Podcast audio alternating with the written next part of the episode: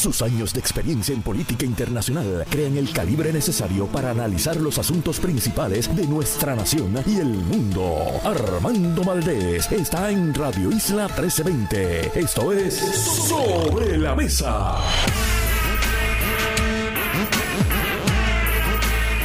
Buenos días Puerto Rico, soy Armando Valdés, usted escucha Sobre la Mesa por Radio Isla 1320. Hoy en Sobre la Mesa, Gloria Ruiz Cuilan estará con nosotros, periodista estelar de política de El Rotativo El Nuevo Día. Además, Jesús Manuel Ortiz, presidente del Partido Popular Democrático, aspirante también a la gobernación por esa colectividad, se enfrentará a Juan Zaragoza en primaria para luego tener la oportunidad de enfrentarse o a Jennifer González o a Pedro Pierluisi Juan Dalmao, Javier Jiménez. Se me queda alguien.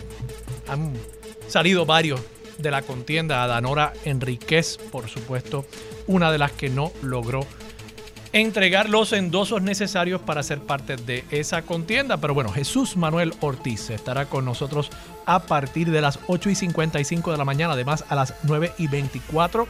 Adil Cordero Espada, portavoz del colectivo feminista estará con nosotros para hablar sobre esta convocatoria a un paro de mujeres ante la violencia rampante, violencia de género, violencia machista contra las mujeres que ha cobrado ya las vidas de al menos cuatro mujeres en feminicidios íntimos y además familiares, al menos tres familiares también involucrados en estos incidentes. Y en el último segmento a las 9 y 40 de la mañana, Hilda Rodríguez, directora ejecutiva de la Casa Museo Felisa Rincón de Gautier y Karen Cana, directora ejecutiva de la Casa del Libro, estarán con nosotros en ese último segmento del programa. Todo eso y por supuesto como todos los días de lunes a viernes, todas las semanas. El mejor análisis de todos los temas para hoy, primero de febrero del 2024. Ya se fue el mes de enero, son las 8 y 6 minutos de la mañana. Los asuntos del país tienen prioridad. Por eso llegamos a poner las cartas sobre la mesa. Vamos a poner las cartas sobre la mesa de inmediato. Quiero discutir varios temas a nivel local. Voy a estar hablando sobre esta candidatura de Eliezer Molina, que por lo visto no había entregado unos documentos requeridos por la Comisión Estatal de Elecciones para certificar candidatos. Aún así, aparenta haber algún problema con este señalamiento, toda vez que le habían aceptado la Comisión Estatal de Elecciones le había aceptado a Eliezer Molina esa solicitud, esa entrega que él había hecho de los documentos para su candidatura sin antes haber levantado bandera en cuanto a estos requisitos que le faltaban. Voy a estar hablando particularmente con Gloria Ruiz Cuilan sobre ese tema.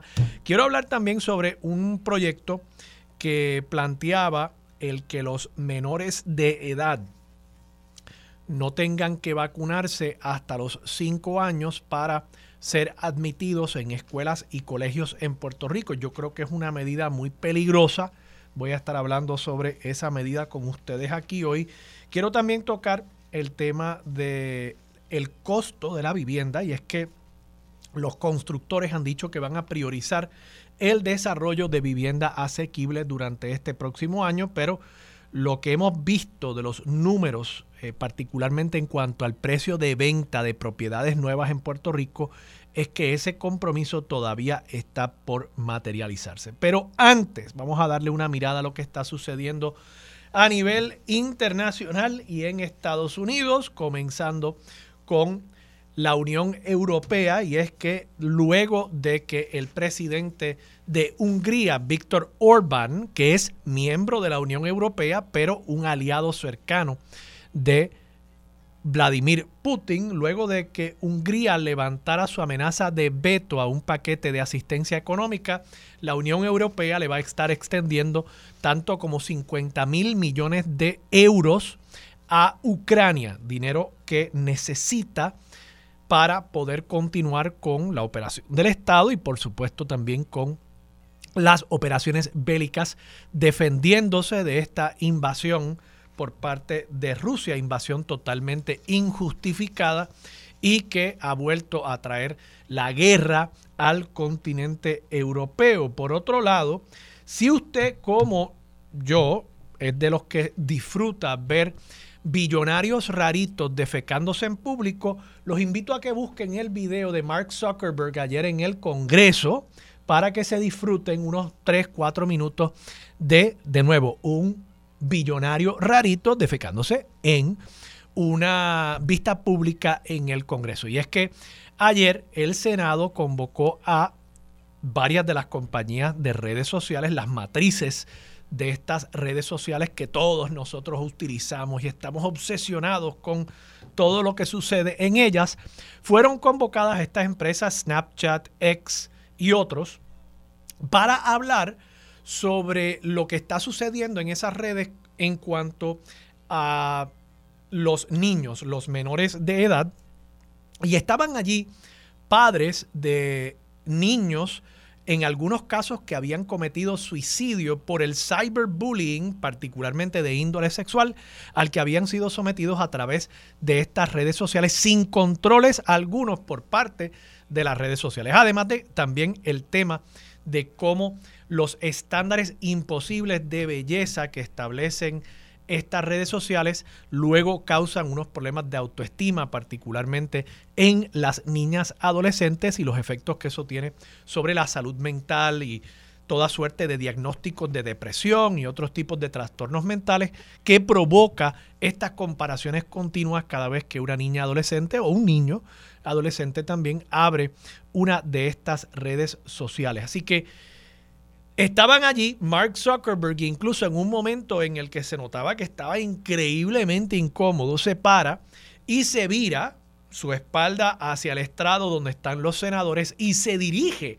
a los padres que estaban allí en el público de ese salón de audiencias y pide disculpas. Claro, unas disculpas que muchos de esos padres habrán dicho eh, eran realmente bastante poco genuinas. Pero, de nuevo, si disfrutan de ver a billonarios raritos, en aprietos, ese video es una joya y ciertamente creo, poniendo un poco a un lado la broma, creo que es un tema importantísimo, y lo he mencionado aquí, el acceso que tienen nuestros niños a la pornografía a través de los teléfonos celulares, el acceso que tienen a través de las aplicaciones de mensajería y a través de las de los features de mensajería que tienen aplicaciones como juegos el acceso que le estamos dando a los menores de edad a potencialmente depredadores sexuales, a personas que quieren hacer cyberbullying, a personas que quieren obtener de esos niños fotografías.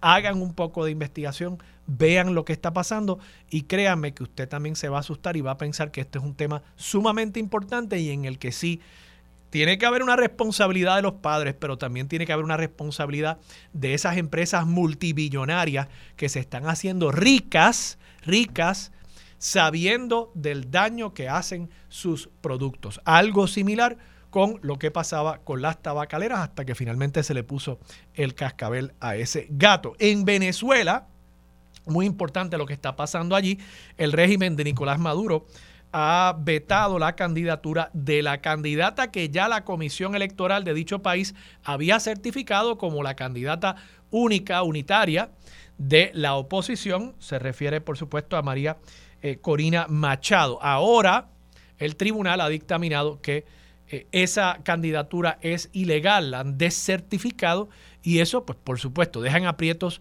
a la oposición venezolana y pone en tela de juicio la apertura, la transparencia, la confiabilidad, la equidad del proceso electoral en Venezuela, como si hiciera falta más cuestionamientos acerca de los procesos alegadamente democráticos en ese vecino país. Producto de esto, Estados Unidos ha anunciado el regreso de las sanciones al petróleo venezolano y por supuesto esto implica que comienza nuevamente a crisparse la situación entre Venezuela y Estados Unidos, que había habido algo de apertura entre ambos países recientemente. Y por último, creo que es una noticia sumamente importante también, el Banco de la Reserva Federal de Estados Unidos ayer dijo que no va a estar cambiando las tasas de interés, o al menos que no las cambiaría en esta reunión periódica del Comité Monetario del Banco de la Reserva Federal.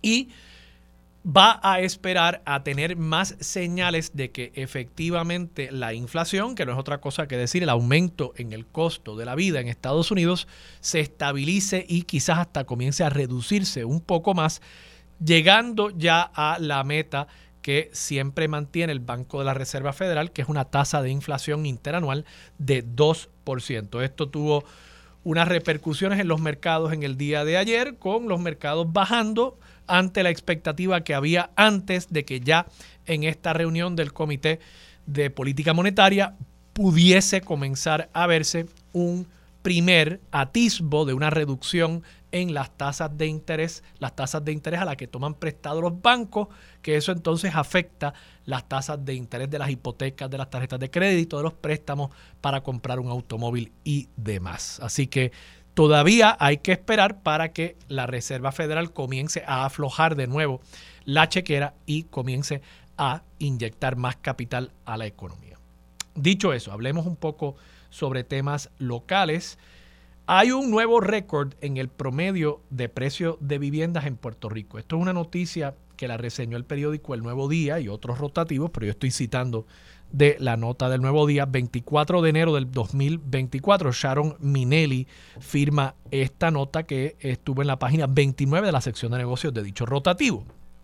Dice la noticia, admite Además, debo decir, además de aumentos en las tasas hipotecarias, el 2023 dejó nuevos récords en el precio de la vivienda en Puerto Rico, según el informe más reciente de la Oficina de la Comisionada de Instituciones Financieras. Datos interesantes.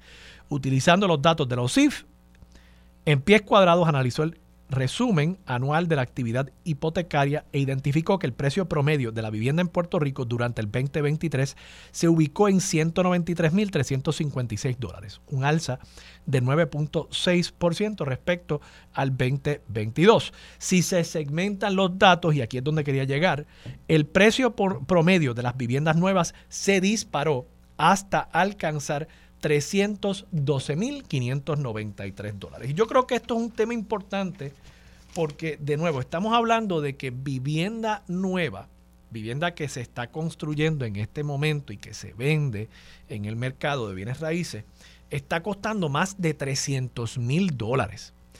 Y eso en este momento debe ser para una familia que quiera financiar cerca del 100% de ese precio de venta, eso debe ser una hipoteca de aproximadamente 1.800 dólares, quizás un poquito más, quizás más cercano a los 2.000 dólares, dependiendo de la tasa de interés que pueda conseguir o si consigue un préstamo FHA, convencional o demás. Así que vivienda nueva, para adquirirla, a menos que usted tenga un pronto pago bastante grande, si va a financiar cerca del 100% de esa propiedad, usted puede esperar pagar cerca de dos mil dólares al mes por esa hipoteca. Y si es en un condominio, pues estamos hablando de que a esa cantidad habría que sumarle eh, varios otros cargos y costos que implica el vivir en un condominio, como también si financia una casa terrera, tiene que pagar el seguro que le impone el banco, por ejemplo, porque el banco quiere asegurar su propiedad. Claro, buena práctica usted también asegurar su propiedad, aunque compre la casa y la tenga salda. Pero si es financiada, sin duda nadie le despinta el que tiene que pagar ese seguro. Así que mínimamente para comprar una casa nueva en Puerto Rico el año pasado tenía usted que disponer de dos mil dólares todos los meses en ingreso libre para usted poder cualificar para ese préstamo, además de los otros requisitos que impondrá la banca, un credit score alto de más de 720, quizás hasta de más de 800.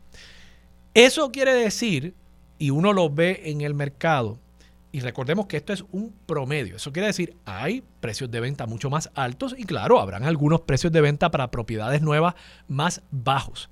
Pero esto quiere decir que la vivienda que se está construyendo en Puerto Rico, o sea, como indicador, lo que nos dice esto es que la vivienda que se está construyendo en Puerto Rico es para un mercado de alto poder adquisitivo. Y eso uno lo nota. Incluso yo me atrevo a especular a base de estos datos que los precios para las viviendas no de interés social están muy por encima de 300 mil. Y que lo que hace que el promedio sea 312 mil es que el otro sector de la industria de la construcción donde hay movimiento es en la vivienda subsidiada de interés social. Por tanto, hay dos factores que crean ese promedio. Precios bien, bien, bien altos por un lado y precios de los más bajos posibles en nuestro mercado de bienes raíces por el otro. Y ahí llegamos a un promedio de 312 mil dólares. ¿Dónde es que tenemos una ausencia total de vivienda? Bueno, pues eh, casas para la clase media, casas para las personas que ni cualifican para las ayudas que le permitirían acceder a una vivienda de interés social y obviamente casas para las personas que no pueden pagar comenzando en los bajos 700 mil dólares para comprarse un apartamento en condado. Digo, y creo estar siendo eufemístico con eso de 700 mil dólares en condado. Eso probablemente ya no se consigue. Así que tenemos ese problema. Y ante esta realidad, el presidente de los constructores, Agustín Rojo, ha dicho que van a estar priorizando el desarrollo de vivienda asequible. Esto lo eh, dice hoy Sharon Minelli, o lo recoge hoy Sharon Minelli en el periódico El Nuevo Día, página 25, 1 de febrero del 2024. Dice la prioridad es seguir fomentando viviendas y construcciones seguras, promover el desarrollo formal, organizado y en cumplimiento con las buenas prácticas y a través de estos desarrollos atender las necesidades de nuestras comunidades para impulsar nuestra visión de un Puerto Rico de avanzada en el que nuestra población quiera quedarse, criar a sus familias y progresar. Puedo prometerles esto no importa quién gane, nuestro compromiso es que nos vamos a asegurar de que los fondos disponibles continúen fluyendo a Puerto Rico, sin importar quién esté en la Casa Blanca. Eso lo dijo James Tobin, presidente ejecutivo de la National Association of Home Builders. Pero bueno, ¿a qué se reduce todo esto? Qué bueno que haya este compromiso por parte de los constructores de mirar hacia la vivienda asequible. Eso es bueno. Pero yo creo que lo que estamos viendo hoy por hoy con este aumento dramático en el precio de la vivienda nueva, lo que estamos viendo es un mercado en el que hay para los constructores dos maneras de hacer dinero. Uno es el mercado de lujo, donde se venden las propiedades con unos márgenes exquisitos. Y claro, también hay unos factores de costo.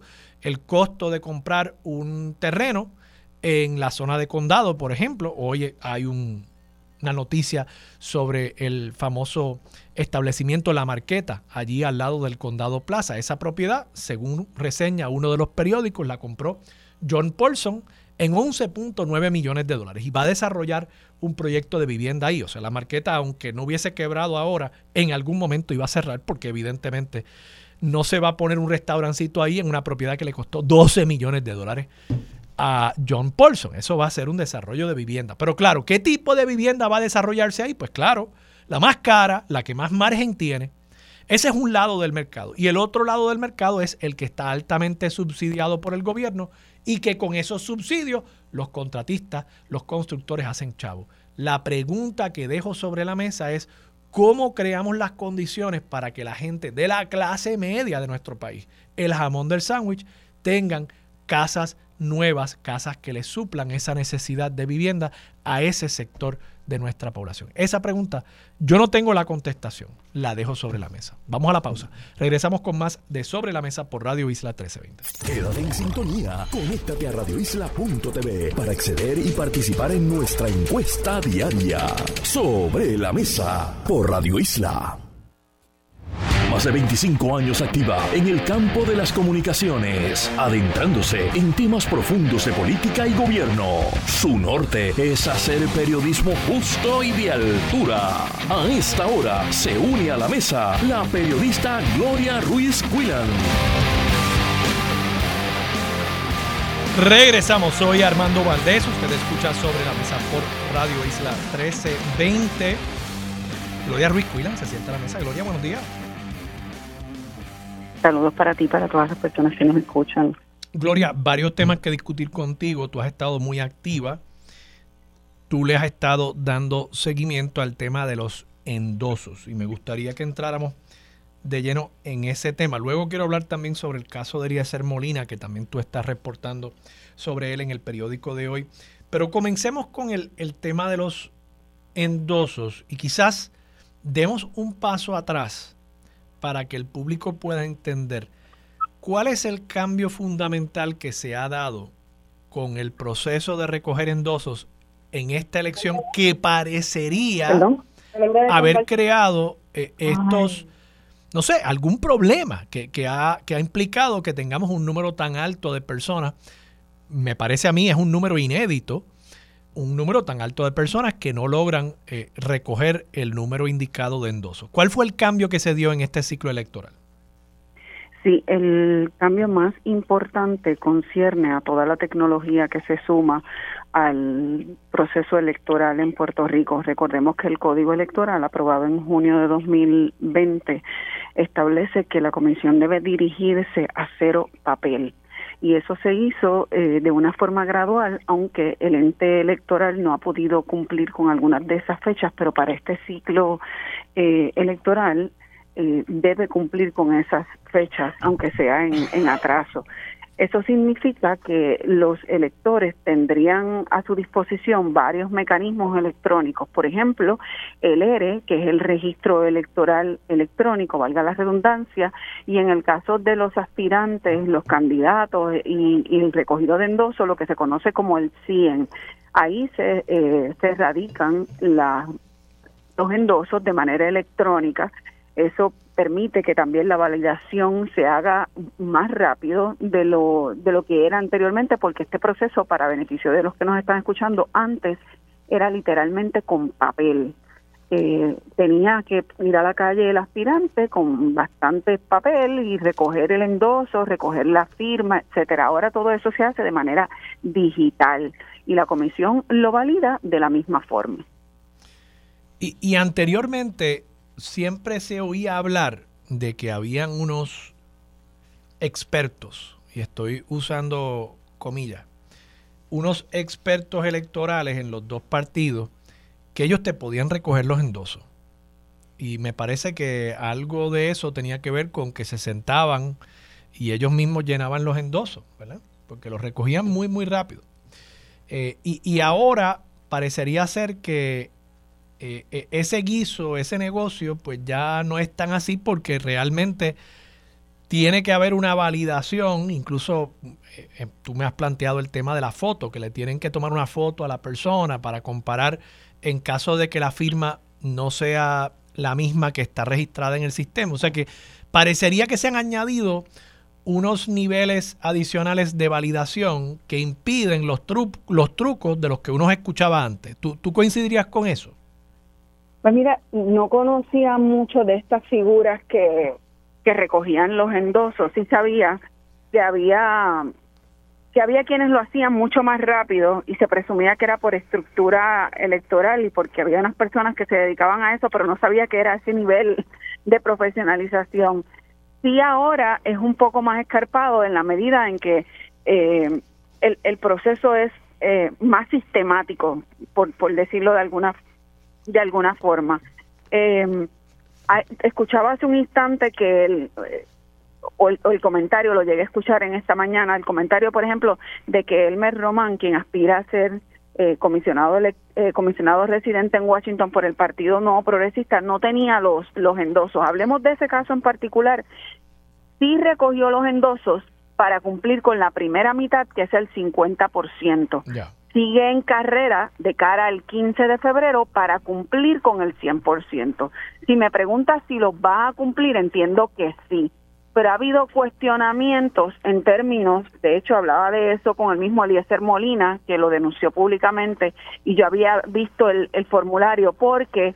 Eh, según Eliezer Molina, eh, él ha recogido endosos de manera ilegal, y estoy citando, eh, porque el equipo de Eliezer, eh, debo decir, de Elmer Román, entrega eh, un formulario electrónico en el que le pide al elector que vacíe su información, entiéndase la que se le requiere en el endoso, y hay un, apartado eh, particular al final que dice que cuando se marca el enviado de sí acepto, implica que está firmando. Y él alega, pero es que eso no se puede hacer porque la firma tiene que ser eh, tiene que ser una firma, no puede ser marcar un encasillado que meramente diga sí acepto. Eh, le pregunté a la comisionada electoral del Partido Nuevo Progresista, Vanessa Santo Domingo, y sencillamente me dijo que sí había visto el formulario, que se le había orientado eh, y que había tenido poco más de 1.400 endosos que se le habían eh, rechazado por las firmas. Eh, a lo que voy con este ejemplo es que la comisión está siendo un poco más rigurosa, particularmente porque el sistema pasó de ser uno manual a uno digital y quizás las firmas no se parecen, entonces establece otro nivel de comprobación que como bien tú acabas de decir puede ser el verificar con una foto, eh, tiene el sistema ya tan automatizado que puede verificar si un elector ya dio endosos y eso provoca también que se anule ese endoso y por supuesto los aspirantes tienen la posibilidad de subsanar ese endoso si es si se puede hacer. Y, y el resultado de todo este proceso, Gloria, ¿cuál ha sido? Eh, eh, hemos tenido y ya tenemos información a los efectos de que varios candidatos independientes no lograron eh, recoger el total de firmas necesarios que para el mm, para esta primera fecha era eh, el 50%, entonces para el 15 de febrero el restante 50% hasta completar el 100%. Em, eh, una de las candidatas, Adanora Enríquez, incluso yo hablé con ella ayer en ABC Directo y Sin Filtro, había sido aspirante de Proyecto Dignidad, decidió no aspirar dentro de esa colectividad, aspira como candidata independiente, no logra conseguir los endosos, le echa un poco la culpa a, la tecnología, a la complejidad del sistema. Eh, claro está, hay cientos de otros candidatos que sí han logrado eh, recoger sus, sus endosos. Eh, ¿Qué otros candidatos no lograron llenar ese requisito? Mira, Jorge Oyola, que es un líder comunitario que intentaba aspirar al escaño de senador por acumulación, tampoco lo logró. Me llama la atención, mencionas de, de los escollos que puedan tener, tuve la oportunidad de hablar con él y precisamente él mencionaba que uno de los problemas principales que tenía era eh, las fechas. Pero vamos, eso lo dicta la ley, así que no, no, ahí no se puede hacer mucho. Pero él mencionaba y también me lo dijo Eliezer Molinas, que sí logró la cantidad de endosos requeridos, eh, que a veces em, eh, sometía un endoso y en la comisión le aparecía, se lo negaban la, la aprobación de ese endoso, aduciendo que, le, que el elector que lo dio no estaba activo y que era incorrecto porque cuando esa persona verificaban o ellos mismos verificaban, en efecto estaba activo y que otra dificultad era la reducción sustantiva de la Junta de Inscripción Permanente, porque al, no, al ser mucho, mucho menos, recordemos que el Código Electoral determinó que se reducían a 12 y al momento quedan 17, eh, el elector no tenía ese lugar, esa oficina física donde ir para verificar, para hacer otras transacciones, etcétera. Así que ellos identificaban esos dos aspectos como escollos principales que incidían sobre el proceso de recogido de endosos.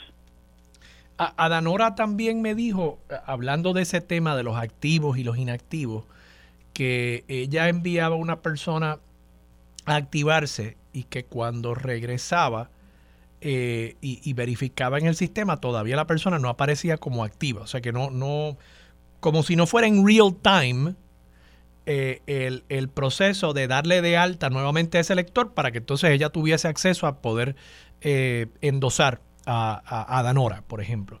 Eh, ¿Has escuchado de ese planteamiento de que iban y se activaban y, simplemente no se reflejaba en el sistema de, endosos?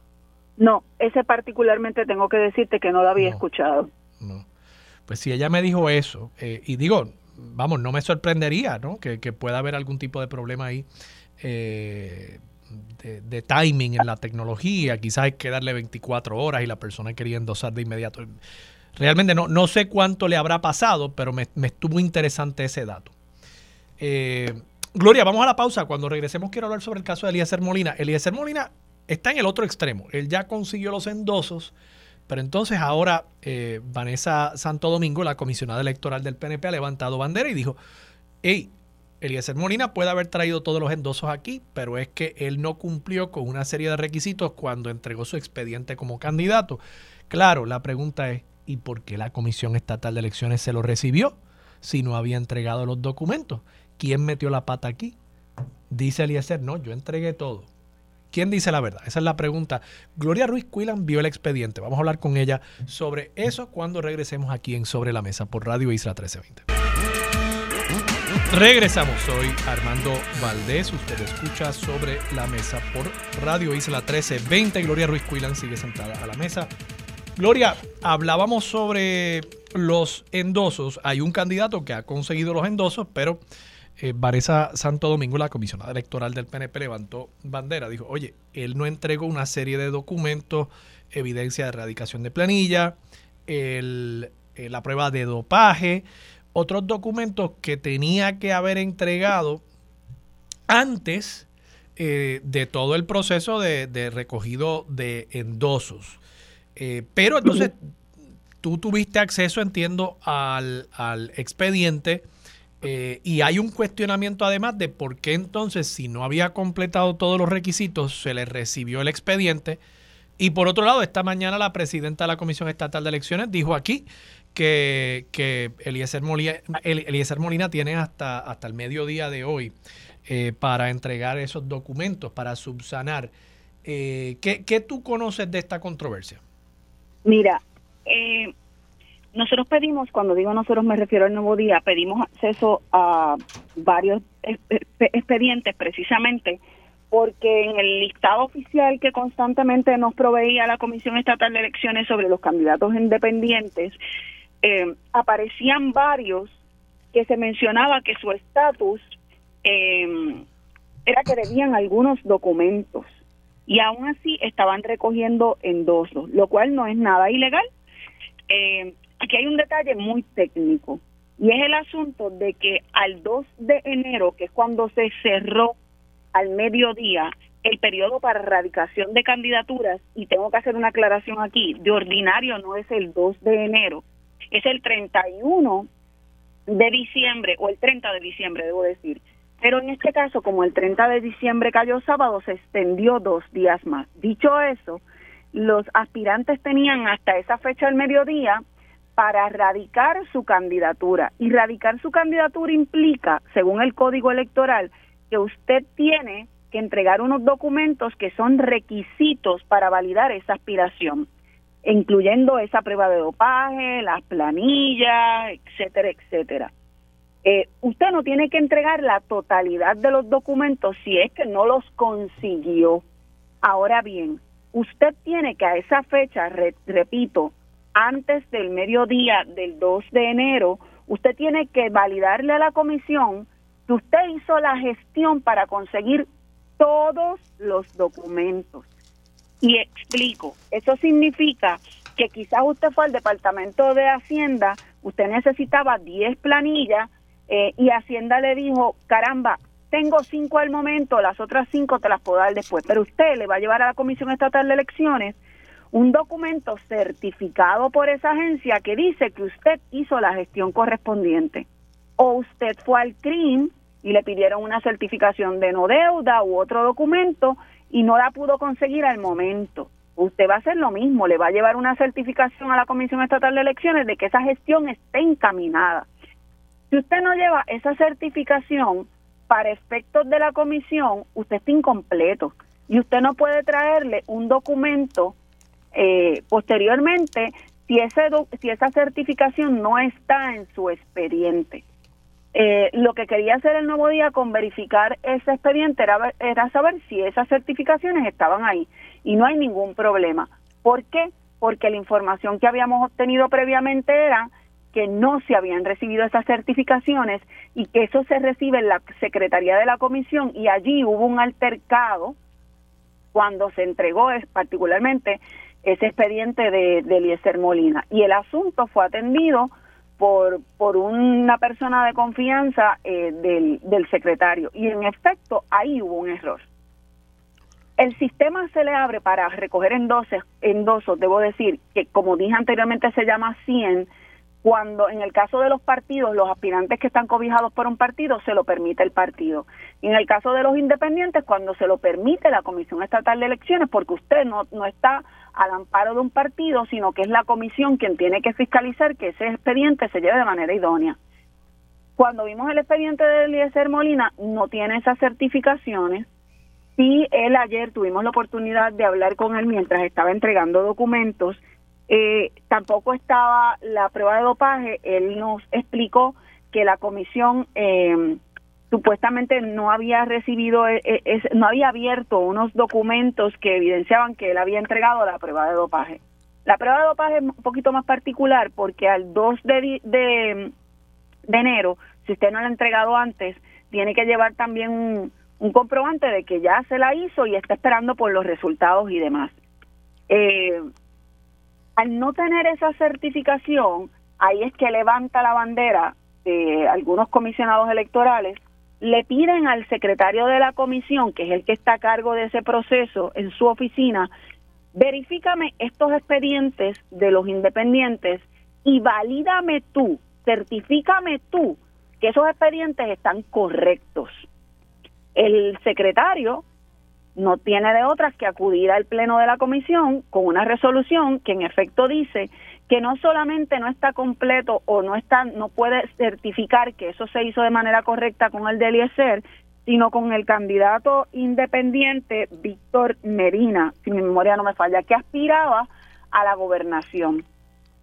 Y así se lo certifica en plena reunión de la Comisión Estatal de Elecciones, entonces la comisionada electoral del PNP, Vanessa Santo Domingo, dice, un momento, si esto no está certificado aquí, esta persona no se le puede eh, seguir dando paso para que aspire al puesto que tiene, porque hay faltan documentos que de ordinario pide la ley. La comisionada del PPD valida, secunda lo que está diciendo su homóloga del PNP. El la comisionada de Movimiento eh, Victoria Ciudadana y el, y el del Partido Independentista Puertorriqueño votan en contra de esa moción. Por lo tanto, hay un disenso. Y cada vez que hay un disenso, entra en acción, en este caso, la presidenta de la Comisión Estatal de Elecciones y resuelve en el Pleno, eh, se detiene esto, el expediente de estas dos personas, eh, y tienen hasta el mediodía de hoy, que es la fecha final, para la entrega de documentos de cualquier aspirante que deba documentos bajo las premisas que aclaré al principio, que haya entregado certificaciones para entregar. Así que le dicen a Eliezer Molina y a este señor de apellido Medina, eh, tienes hasta el mediodía para mostrarme la evidencia de que en efecto antes del 2 de, enero al mediodía, tú traiste las certificaciones correspondientes de los documentos que se deben en este expediente. Si no lo traes y no la tienes, quedas fuera de la contienda. Pero la presidenta de la comisión hace la salvedad de que el aspirante a la gobernación, Medina, como quiera queda fuera de la contienda, ya él había expresado públicamente... Porque no tiene los endosos. Porque no tiene los endosos. Pero esta persona además había expresado públicamente que desistía de su aspiración. Sin embargo, ante la Comisión Estatal de Elecciones, eso no aparece así porque esta persona no ha ido formalmente a presentar documentación que diga ya no voy más. Así que para la comisión él sigue corriendo. Pero ya queda fuera. Para yo entender bien, para yo entender bien, Gloria, entonces este ultimátum que le ha dado la presidenta hoy, si yo fuese un candidato que había solicitado mis documentos en Hacienda, digamos, había entregado todo lo demás, pero oye, el de Hacienda es que no encontraban las 10 planillas, les iba a tomar un poquito más de tiempo yo voy con todos mis documentos y con una certificación de Hacienda de que yo estoy haciendo el trámite. Y a mí me permiten empezar a recoger endoso. Eh, hoy, eh, eh, primero de febrero, al mediodía, yo estaría obligado a entregar esas 10 planillas, por ejemplo. eso es así. O sea, hoy, sería la fecha límite para, para yo que certifique que estaba haciendo el trámite pues ya concluir el trámite, no, no, se va a quedar pendiente para siempre, ¿correcto?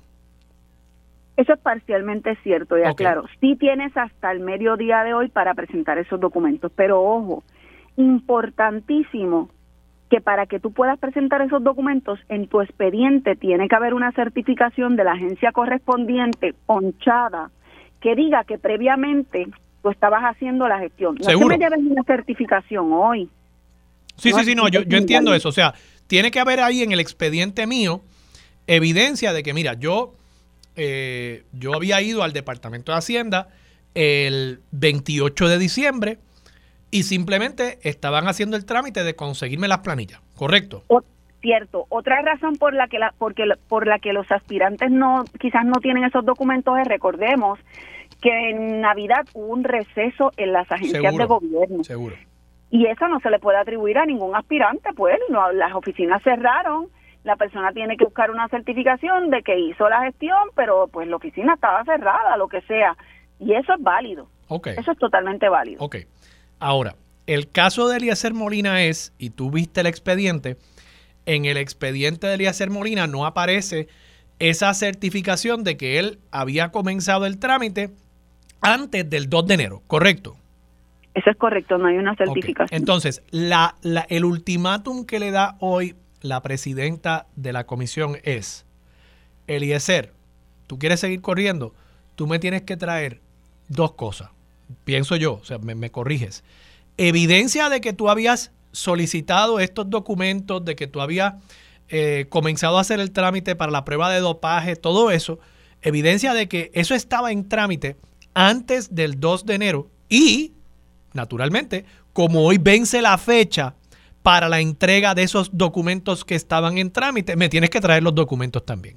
¿Eso sería lo que le está pidiendo la, presidenta? Eso es correcto. Tienes que subsanar ese expediente, pero hay un detalle muy importante. La misma presidenta y la comisionada electoral del PNP reconocen, aquí se falló. Y la misma presidenta dice, y yo voy a investigar. Se, falló porque se le abrió el sistema de endosos sin que hubiese evidencia de esos trámites que él estaba Eso haciendo. Es correcto. Eso y, es correcto. Y, cuál podría ser el resultado? O sea, ¿podría Eliezer Molina eventualmente decir, eh, mira, yo estaba obrando bajo la presunción de que ustedes habían eh, actuado correctamente? Tú no me puedes penalizar a mí ahora y un poco él plantear, mira, ya yo tengo hasta un derecho propietario a esa candidatura. Permíteme subsanar más tarde, pero tú no me puedes ahora decir a mí eh, que, que, yo no cumplí cuando tú me dijiste que yo había cumplido. Yo evidentemente no sé cuáles eran los argumentos que levante Eliezer. Yo tuve la oportunidad de entrevistarlo y él sí advirtió, no me van a sacar de aquí, yo voy a los tribunales. Pero sí eh, tiene un que entiendo que tiene un punto muy válido porque es como cualquier error en una agencia, la, la responsabilidad no recae sobre el solicitante. La comisión erró, erró, no solamente en el asunto de permitirle recoger los endosos, sino en el hecho de aceptarle un expediente incompleto.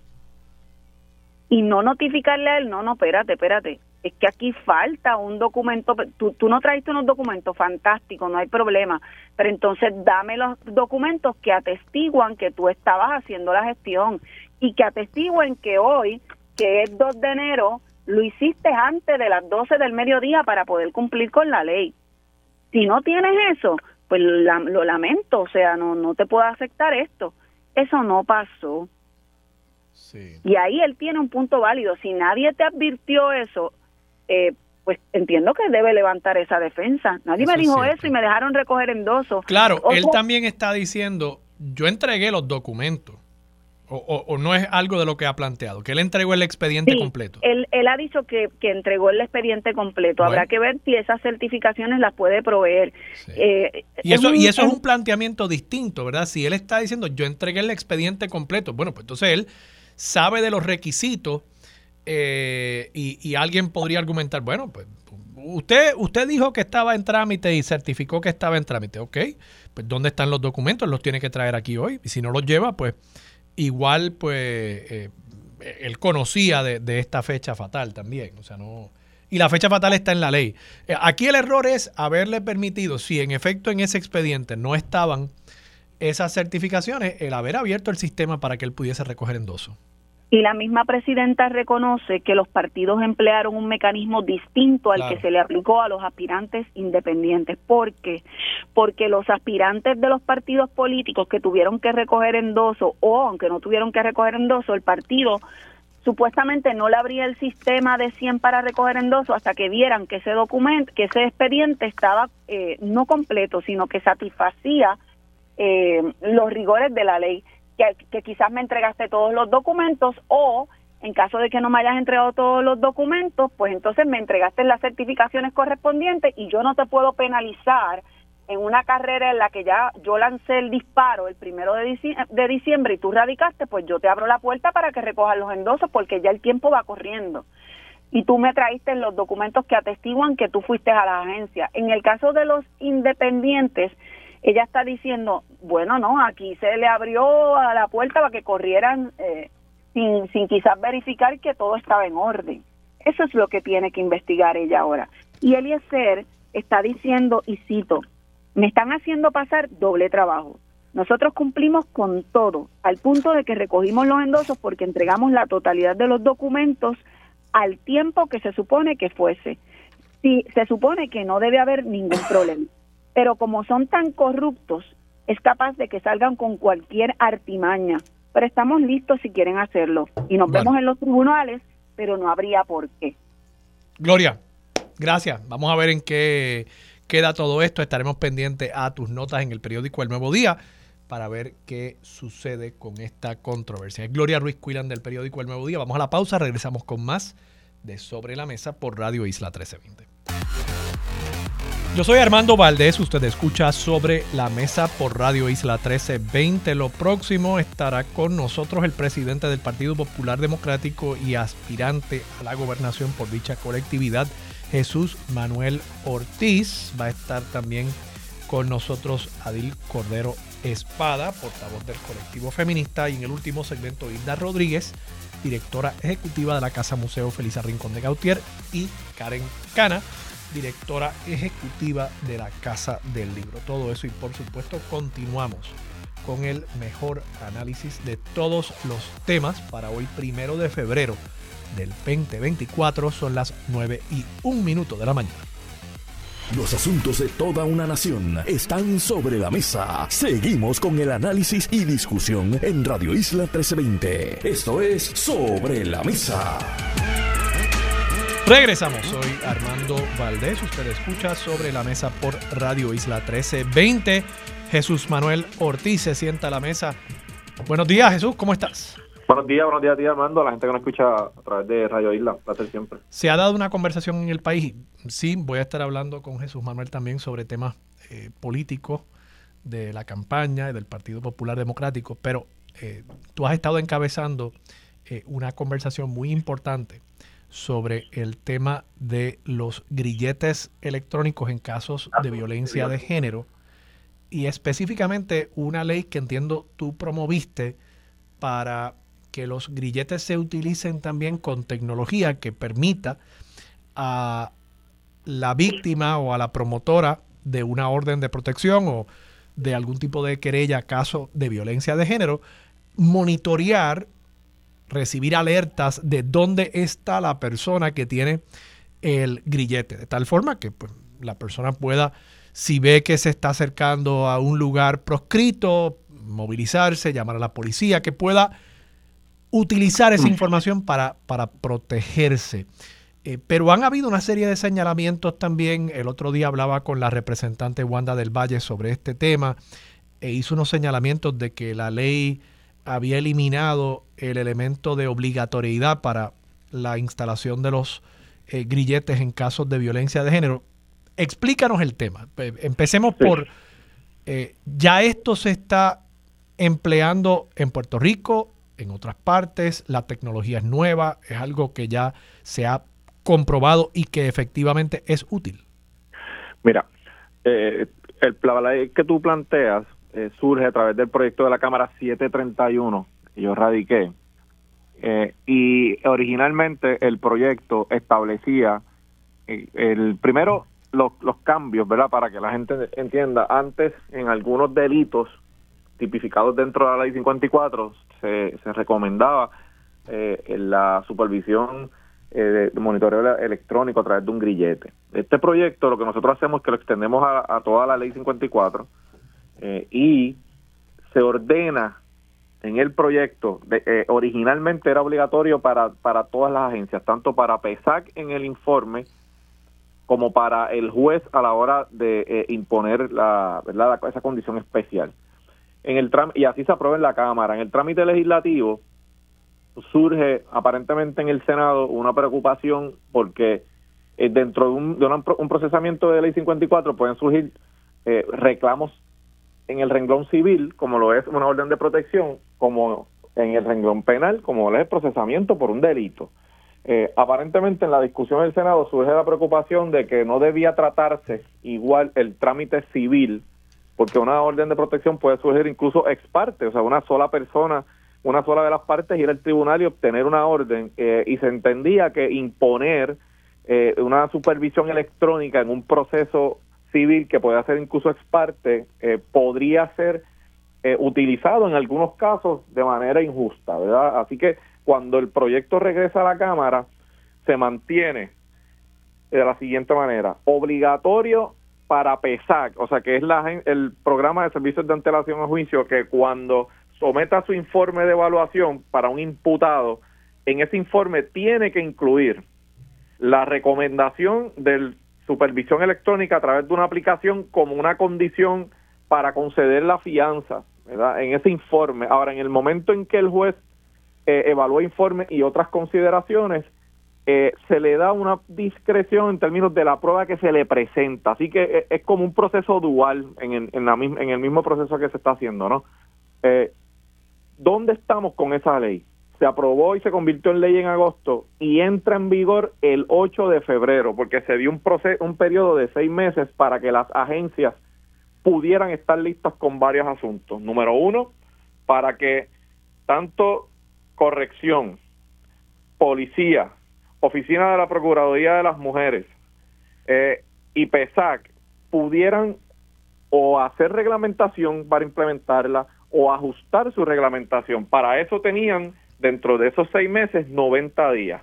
Además de eso, se le estaba también encomendando a PESAC y a la Procuradora de las Mujeres o desarrollar la tecnología eh, o adquirir la tecnología de la aplicación que lo que lo que haría sería que esa víctima tendría disponible en su teléfono o en una tableta una aplicación que lo que hace es que notifica a la víctima si el, si el imputado violenta el perímetro que impone la orden. Y, y, lo importante aquí es que esa aplicación no es para monitorear todos los movimientos de la persona, del imputado ni de la víctima. Lo que hace es que si se rompe el perímetro, si se acerca más de lo que se estableció, entonces notifica a la víctima. Sí, es, es un geofence Correcto. Y cuando la persona, que eso se pone como en, Google Maps, básicamente, ¿no?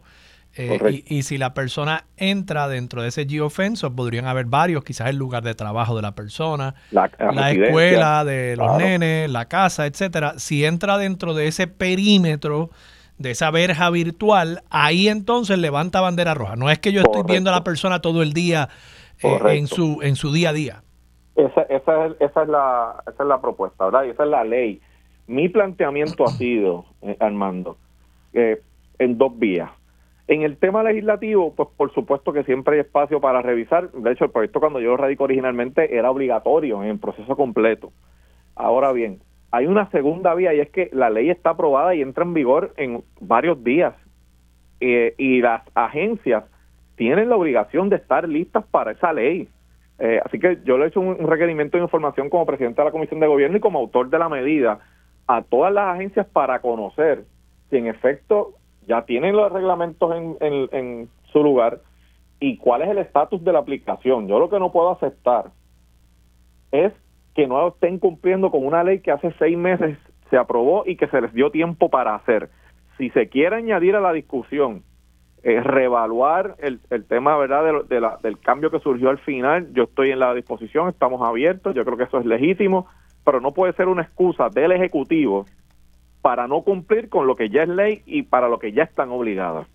Ah, y, en ese sentido, nosotros estamos en espera de que nos provean la información. Debe estar ya en estos próximos días. Yo pienso que posiblemente entre mañana y el lunes, para yo conocer. Si tengo que citar las vistas públicas, lo voy a hacer porque aquí, aquí todo el mundo tiene que asumir su responsabilidad. Y yo creo que la Asamblea Legislativa eh, hemos tratado el tema de distintas vías. De hecho, ah, yo también soy autor de una ley que se me firmó el año pasado sobre este tema que establece que en, en causa para arresto, ya cuando se encuentra causa en regla 6, causa para arresto, si la persona es reincidente, automáticamente se tiene que expedir una orden de no menos de un año, una orden de protección.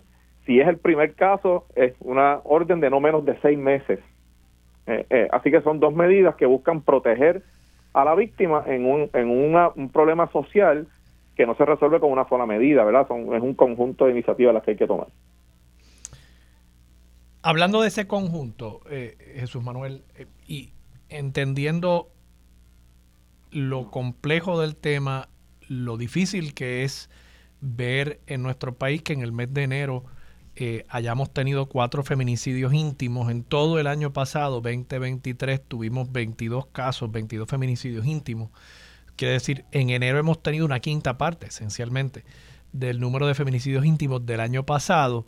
Eh, ¿Qué otras medidas, que tú, tú hablas de, un, de un conjunto, qué otras medidas se pueden tomar desde, desde el Estado? Y yo sé que a menudo se me han acercado personas a decirme, no, pero no se le puede echar la culpa al Estado. Bueno, yo entiendo que no se le pueden echar todas las culpas al Estado y a sus funcionarios, pero las herramientas que tenemos, eh, ¿verdad? Personas como tú, que eres un legislador, y personas como yo, que planteamos temas de política pública, pues es la política pública, es el poder del Estado, ¿no? Eh, así que sí creo que es justo preguntar cuáles son esas otras medidas eh, para, para seguir atajando este problema. Mira, yo, yo como lo veo, eh, aquí hay medidas a corto plazo y medidas a largo plazo. obviamente medidas a corto plazo normalmente son medidas que van dirigidas al tema que estábamos discutiendo, ya un poco más de, ¿verdad? de, ejecutar nuestras leyes, de asegurar que los procesos en los tribunales y en las agencias de gobierno tienen la empatía necesaria y tienen el enfoque correcto a la hora de ver situaciones como esta y aprender de, tragedias como la que las que hemos estado viviendo en, años recientes, de, en donde el comportamiento de estos eh, agresores normalmente va en la misma dirección eh, y tienen unos ciclos y unos patrones que se han identificado. Yo creo que tiene que haber una educación eh, y, una, y una voluntad en, en, la, en la rama judicial, en la rama ejecutiva de hacer su trabajo y por supuesto en la rama legislativa de atemperar el ordenamiento jurídico para poder atenderlo esto a corto plazo. Ahora bien, yo creo que hay un, hay un elemento a largo plazo que conlleva un proceso de educación a, a, nuestros, a nuestros niños, a nuestros jóvenes y a nuestra sociedad.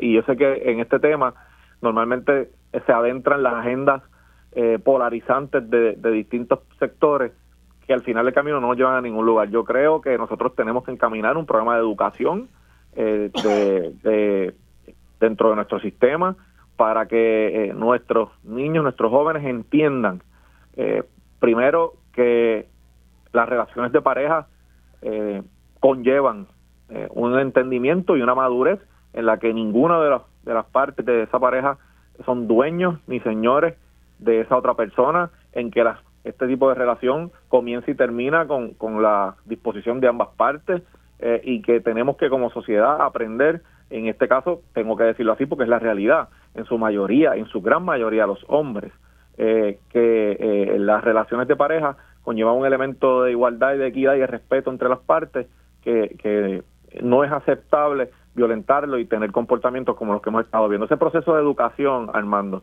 se tiene que hacer con madurez y se tiene que hacer con desprendimiento y se tiene que hacer conociendo que es que el efecto de esa iniciativa es un poco más a largo plazo, pero que es necesario. Eh, y, yo creo que basta ya de las discusiones polarizantes que buscan llevar todo este, este, este un tema tan serio como este al campo político y de sacar ventaja político partidista, porque se están perdiendo vidas aquí. Eh, y, yo tengo un compromiso firme con, con, esa iniciativa y me parece que es eh, punta de lanza si queremos en los próximos años tener un país libre de este tipo de violencia. Así que eh, creo que a corto plazo hay iniciativas que hacer, que se han estado trabajando, pero si no hacemos nada para que a largo plazo erradiquemos esa, esa conducta, para pues el final del camino estaremos remendando en el camino siempre y, de, y pasando de tragedia en tragedia para buscar eh, cambiar leyes cuando realmente pues lo que queremos es preservar vidas y, fomentar una sociedad de respeto. Jesús, pasando a temas eh, políticos, ¿cómo, ¿cómo ves el nivel de entusiasmo en la calle? No digo yo con tu candidatura, sino con el Partido Popular en general. Eh, y, te hago la pregunta porque estoy percibiendo, quizás con todo el ámbito político una, una falta de entusiasmo, eh, eh, digo, veo muchos políticos entusiasmados, ¿verdad? Pero no, no percibo necesariamente en la calle, en el electorado, eh, entusiasmo con, este proceso electoral. electoral. Sí, y, y, veo mucha discusión también en cuanto al tema de la primaria del PNP, veo mucha discusión en cuanto al tema de la alianza. Eh, creo que quizás en cuanto a cobertura mediática, ha quedado un poquito rezagada la contienda en el PPD y tú esta semana dijiste que no querías que fuese una primaria sangrienta, eh, lo cual me parece una aspiración enteramente razonable en un partido que en la ocasión pasada pues se quedaron abiertas unas heridas que posiblemente le costaron la elección, pero igual pues algo de pique hace que la gente sintonice eh, y, creo que es importante, ¿no? Que eh, para cualquier partido, que, la gente esté interesada, que vea eh, al partido al que pretende votar como, como una entidad relevante. ¿tú, estás percibiendo también esa falta de, entusiasmo y cómo te planteas, tanto como candidato y como presidente del partido actualmente, inyectar al Partido Popular en, en, algunas de estas conversaciones para que la gente lo perciba como una presencia eh, relevante de cara a, las elecciones de noviembre? Pues mira, voy a empezar por el cuadro general, antes de entrar al PPD. Eh, yo, yo coincido contigo en que en, términos generales, eh, la ciudadanía, este no es un ciclo electoral como los que nosotros hemos visto en el pasado. ¿verdad? Que, y, yo he participado en distintas maneras en esos ciclos electorales.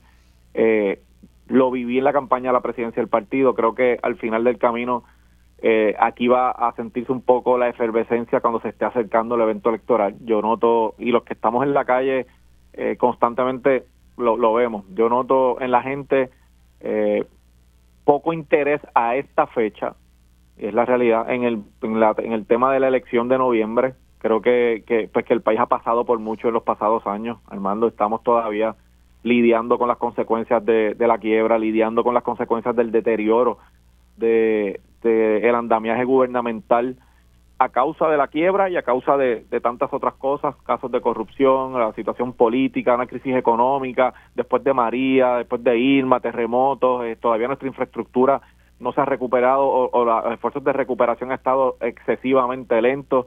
Así que yo creo que, que la gente está encargada de, tratar de, mejorar de su calidad de vida eh, y en su momento creo que sintonizarán lo que va a ser la contienda electoral y es lo que yo percibo en la calle, no solo el Partido Popular, sobre, sobre la política en general, más allá de las redes sociales, principal, principalmente algunas redes sociales que constantemente discuten la política, en la calle eh, la gente está enfocada en este momento, me parece a mí, en otras cosas y en su momento van a sintonizar esa contienda, ¿verdad? Yo lo veo así en todos los partidos y, yo creo que el que está en la calle lo ve. En cuanto al Partido Popular, eh, yo veo un partido, y estoy hablando de la base del partido, eh, con deseos de ganar, veo un partido popular eh, que tiene, que que en la contienda a la presidencia del pasado mes de mayo, yo vi en la calle y en esa base, que es la ver el corazón del rollo, un deseo genuino de tener un partido popular listo para poder derrotar al PNP en las elecciones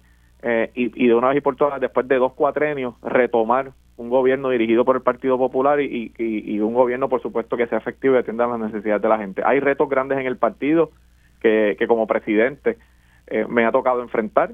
Eh, una culminación de una reorganización prácticamente en cinco meses, que estamos trabajando en eso todavía. Eh, reanimar, reorganizar, preparar el equipo electoral. Nosotros ya hemos efectuado más de 50, 60 eh, seminarios de preparación de nuestro equipo electoral a través de todo Puerto Rico y vamos a continuar haciéndolo. Eh, el tema financiero dentro del partido. Hemos logrado recaudar más de 130 mil dólares para, para el Partido Popular desde que asumí la presidencia, que con la ayuda y la colaboración de, mucha gente. Eh, y, otros esfuerzos que estamos haciendo, tenemos una convención en, en abril que, que se llenó en menos de dos semanas, en semana y media se llenaron todas las habitaciones, se, se separaron para esa convención.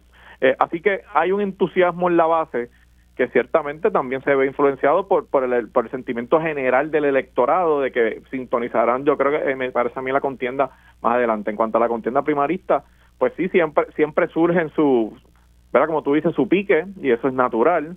Creo que, que a medida se vaya acercando esa contienda, pues lo veremos.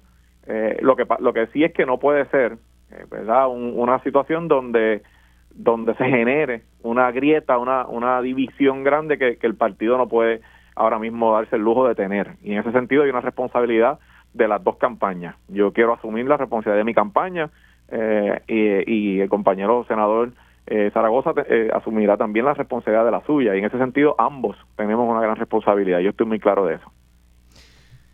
En cuanto a, la alianza, Jesús Manuel, te pregunto, ¿cuán cuán preocupado está el Partido Popular eh, o, cómo, cómo, figura la alianza, digámoslo de esa manera, en, en, los cálculos político-electorales que hace eh, el Partido Popular, la alianza, y, puedo añadir a, ahí también Proyecto Dignidad. Claro, claro. Eh, son retos importantes, uno desde la izquierda, otro desde la derecha a los, eh, a los partidos tradicionales, eh, son partidos tendentes a ser anti-establishment y yo creo que hay una corriente en este momento anti-establishment a nivel de, de, todo el, de todo el mundo, antisistema, podríamos decir en español.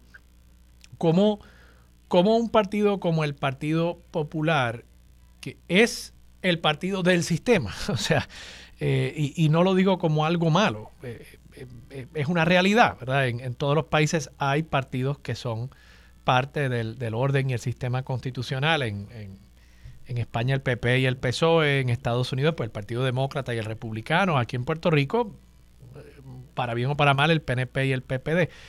¿Cómo, cómo un partido eminentemente del sistema se enfrenta a esas colectividades antisistema? Pues mira, lo, primero que tú planteas, eh, ¿verdad? Lo primero que tengo que decir es que sí, yo eh, veo un, reto importante en lo, que es una nueva realidad política en todo el mundo, pero principalmente aquí, que es donde a nosotros nos, nos, corresponde. Eh, así que yo tomo en serio, como presidente del partido y como popular, todas las corrientes políticas que en este momento tenemos en Puerto Rico. Yo creo que unas afectan más a, un partido que a otro, pero al final del camino es, son elementos que están dentro de todo ese escenario político que tenemos que entender eh, y con el cual tenemos que trabajar. Eh, yo creo que el Partido Popular tiene, y esa es la encomienda que tenemos los populares hoy, tenemos que entender la importancia de fortalecer el centro político de Puerto Rico que está representado por el Partido Popular. Armando, eh, quien piense por, por darte un ejemplo, que en la capital federal hay ambiente para algún cambio de estatus, pues ciertamente no he estado viendo lo que estaba pasando allí en los pasados años.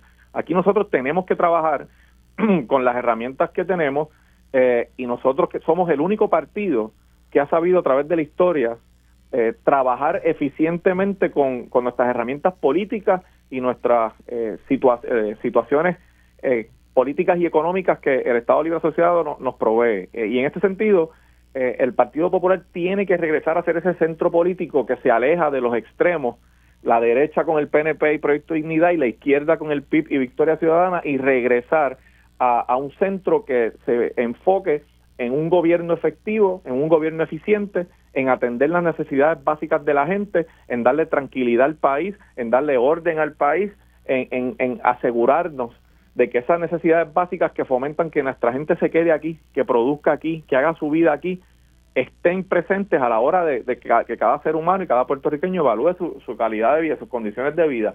Te, doy un ejemplo. Es el Partido Popular el que históricamente ha creado, dirigido y establecido instituciones para atender esas necesidades. Y en el tema que comenzamos esta entrevista, el tema de la violencia de género eh, y la igualdad, por ejemplo, en la paga eh, de mujeres y hombres en el, ambiente laboral, ¿no? Y las oportunidades que, que, hay que reconocer y garantizarle a todos.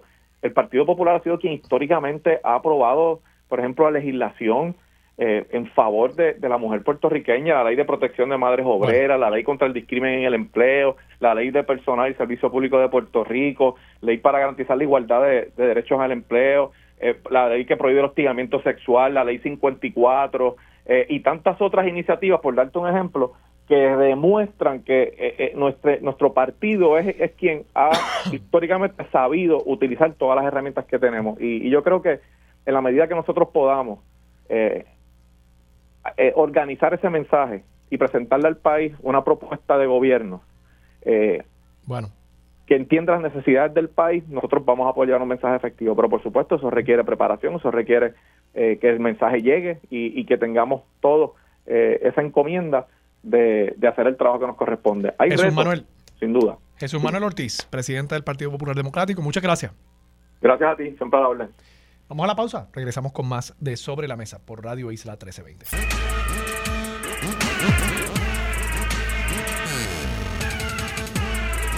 Regresamos, soy Armando Valdés, usted escucha sobre la mesa por Radio Isla 1320 y a esta hora está con nosotros Adil Cordero Espada, portavoz del, eh, de la colectiva feminista en construcción. Adil, buenos días, ¿cómo estás? Saludos, muy buenos días Armando, gracias. No, gracias a ti por estar disponible para Sobre la Mesa. Te pregunto, eh, el colectivo ha eh, convocado un paro de mujeres. ¿De qué se trata? Así es, nosotras ante la situación de, emergencia y urgencia que tenemos en el país, sabemos que se ha implementado sin ponerse en práctica un estado de emergencia por la violencia de género y los feminicidios.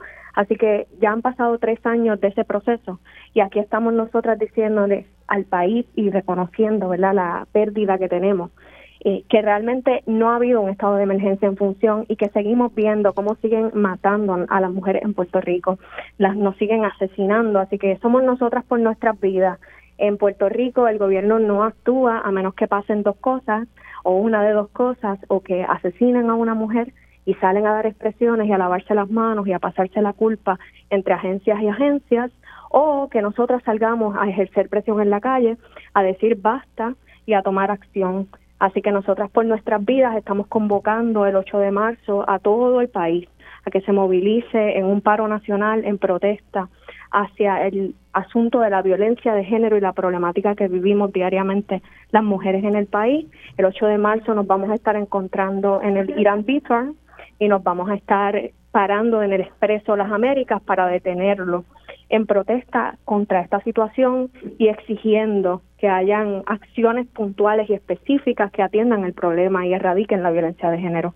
Cuando hablamos de un paro, queremos decir que es una convocatoria a detener eh, el, trabajo en algún sector de, nuestra economía, el gobierno, sector privado y demás. Eh, ¿Qué tipo de colaboración tienen de otras organizaciones conducentes naturalmente a que tenga efecto e-, ese llamado al paro?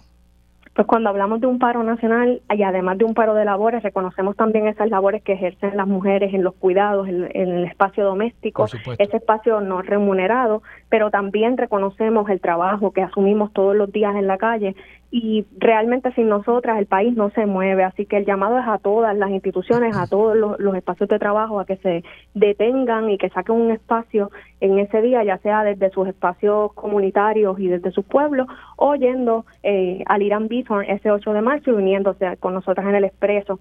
Nosotras estamos en un proceso de establecer colaboraciones y coaliciones, alianzas con organizaciones. Eso es parte de lo que vamos a estar trabajando en nuestras reuniones durante las próximas semanas. Así que vamos a estar básicamente organizando todo el esfuerzo para que eso sea posible. Sabemos que hay muchísimos retos en el camino, pero también sabemos que hay un país cansado de la violencia hacia las mujeres, cansado de lo que implica la violencia de género para nuestras familias, sabiendo que no son cifras y ya, sino que son realmente un dolor colectivo, un duelo hacia cada una de las familias en Puerto Rico que pierde a través de la violencia de género, los feminicidios, a personas que amamos. Y además de eso, tan reciente como anoche, escuchamos eh, que en, el programa de televisión, en un programa que no voy a estar mencionando ahora mismo, pero que se estuvo haciendo un esfuerzo eh, de llamadas a un cuadro de emergencia, hubo más de 50 mujeres que estuvieron llamando solo en, en la noche de ayer. Y podemos ver cómo este asunto no solamente es urgente para nosotras como organización, sino que es urgente para el país. Así que tenemos toda la confianza puesta en que este país está preparado para tomar acción. Te, te pregunto, eh, Adili, y creo que este tipo de esfuerzo es, muy importante para concienciar. Eh, ¿Cuál es el llamado a, a, cada uno de nosotros como ciudadanos y ciudadanas en, en nuestra responsabilidad también individual? ¿Verdad? Porque eh, ciertamente el gobierno tiene un rol importantísimo, pero yo creo que también cada uno de nosotros, cuando nos despertamos por la mañana y nos miramos en el espejo, eh, hay una oportunidad ahí de una reflexión, de un cuestionamiento sobre nuestros comportamientos, sobre nuestras actitudes, sobre nuestro, nuestros prejuicios, que todos los tenemos. Eh, ¿Cuál es ese llamado a, a, cada uno de nosotros? ¿Qué podemos hacer eh, para, para darle la mano a una persona que podría estar pasando por, por una situación que podría eventualmente eh, llevarla lamentablemente a su muerte?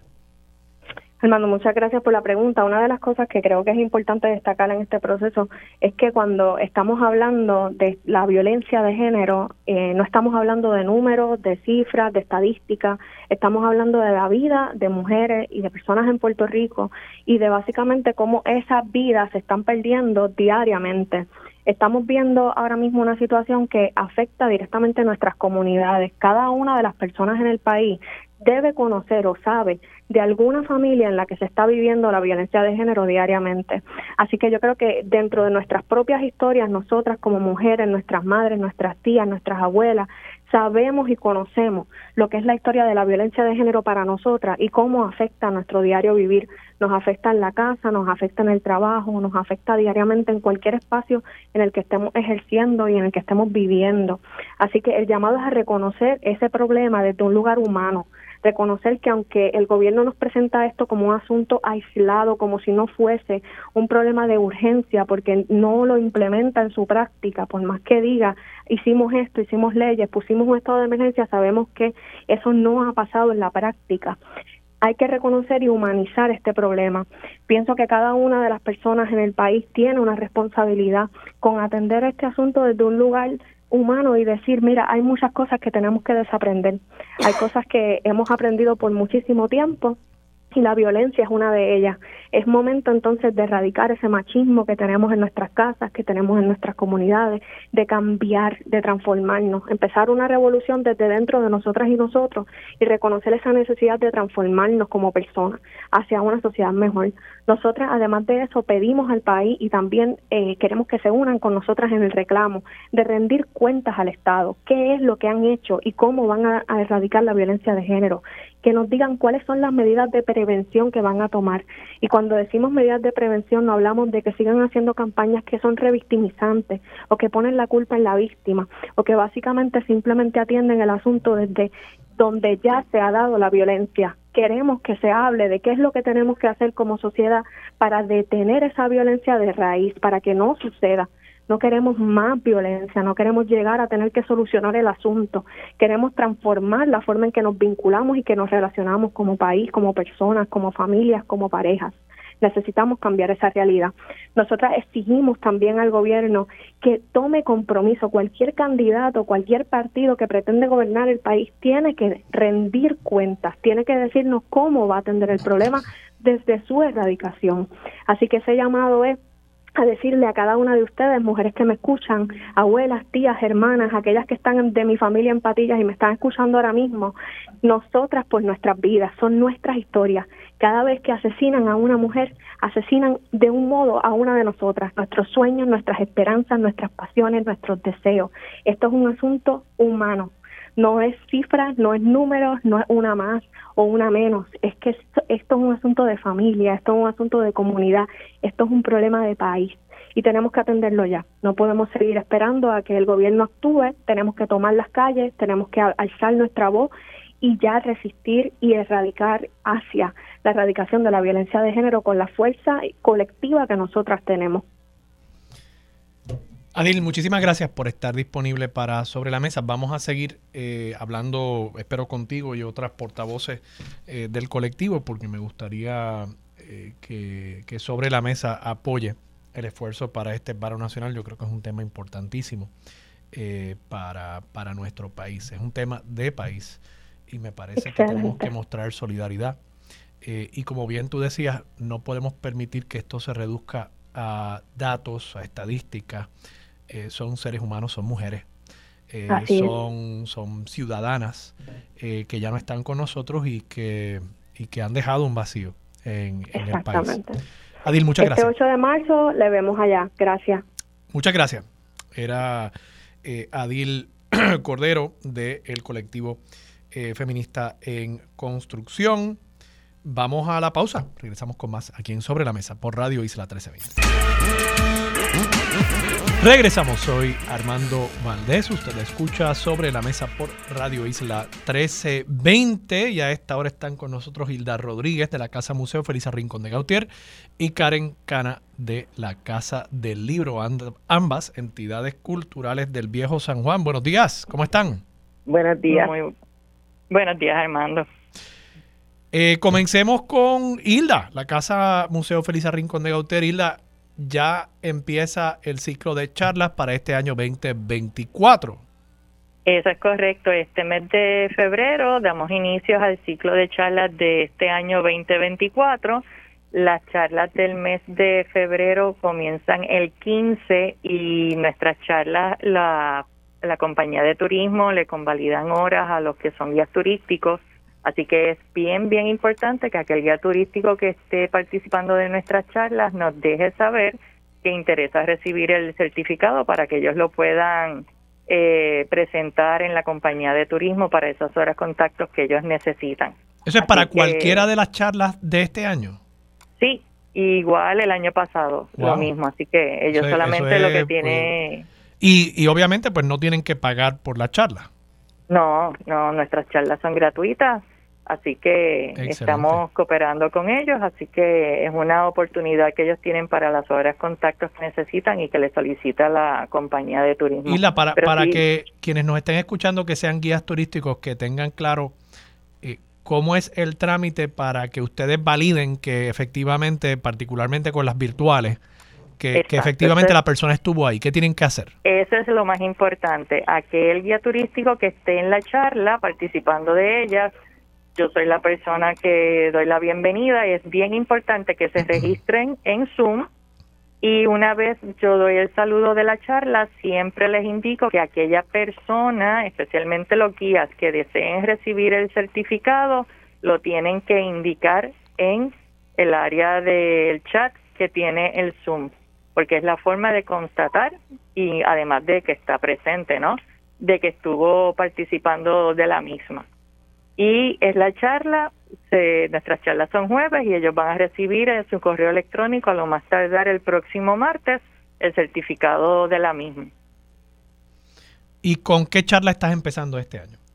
En la primera charla vamos a tener el próximo 15 de febrero, el próximo jueves 15 de febrero. La charla se titula La cultura visual en la afirmación nacional de la generación del 50.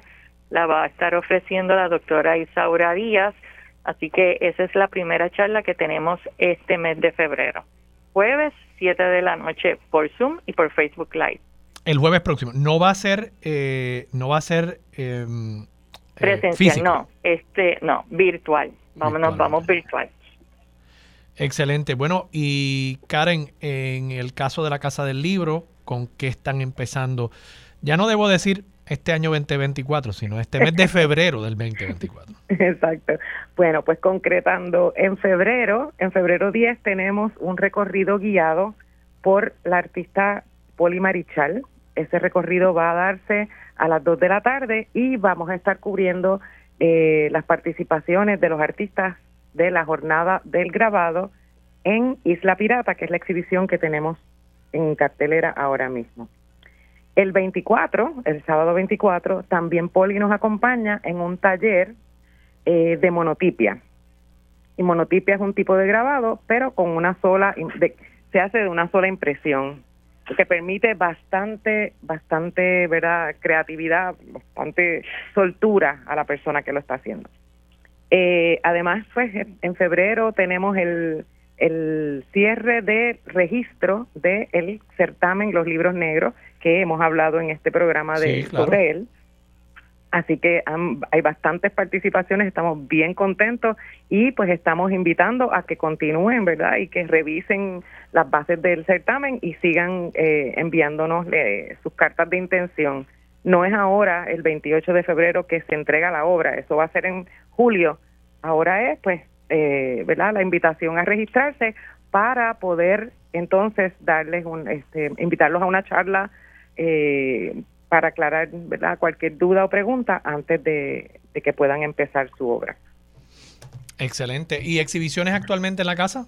La casa este, está exhibiendo Isla Pirata, ¿verdad? De, de las jornadas del grabado. Tenemos la participación de 34 artistas del grabado puertorriqueño allí en, en la casa ahora mismo. Y la exhibición está muy buena, excelente. Los trabajos son fantásticos, o sea, hay una maestría increíble en lo que se está presentando. Excelente. Además, me gustaría aprovechar también para mencionar que tenemos una, una subvención, es una subvención pequeña, pero que permite a personas que estén interesadas en tomar cursos relacionados a las artes del libro, por ejemplo, encuadernación, ¿verdad? Eh, no necesariamente en Puerto Rico, puede ser en cualquier sitio, otro sitio, y les estamos ofreciendo una subvención de entre 500 a 1000 dólares. Eso vence en marzo, se llama el maquinón. Ese, esa pequeña subvención se, se, llama el maquinón. Eh, así que pues también la pueden encontrar en nuestro en nuestra website, ¿verdad? Eh, todos los detalles acerca de la misma. Eso está abierto aún. Excelente. Y para beneficio del público, recuérdenos dónde están ambas instituciones. Yo sé que muchos, eh, muchos puertorriqueños se dieron la vuelta por el viejo San Juan durante eh, las fechas, naturalmente, de las fiestas de la calle San Sebastián, pero ustedes están abiertos, eh, estos, estas casas museos están abiertas durante todo el año, donde el público puede visitarlos y también, por supuesto, el horario. Y la Casa del Libro está localizada en el 255 de la calle del Cristo. Eso es al lado de la Capilla del Cristo. Estamos abiertos al público de martes a sábado, de 11 a 5. Los sábados un poquito más, a las 5 y media. Y pues pueden este, ¿verdad? disfrutar de, de las actividades. Estas actividades que mencioné son gratuitas y muchas otras también, así que los invitamos a pasar. Y, en el caso de la Casa Museo Felisa Rincón de Gautier. Estamos ubicados en la caleta de San Juan 51, esquina Clara Lear, frente a la puerta de San Juan. Excelente. ¿Y el horario? Martes a viernes de 9 a 4, sábados de 10 a 3. Muy bien, pues muchas gracias a ambas y ya lo saben, ahí tienen eh, alternativas para educación continua y todo, para los que son eh, guías turísticos en el caso de la Casa Museo Felisa Rincón de Gautier y de nuevo en la Casa del Libro pues tienen este certamen eh, que eh, los invito a que busquen más información, aquellos artistas que interesen participar. y tiene un premio metálico bastante interesante que me parece va a promover la inclusión en ese proyecto de, de muchas obras artísticas importantes. Con eso nos vamos a la pausa y regresamos con Mili Méndez, dígame, la verdad es lo próximo aquí en Radio Isla 1320.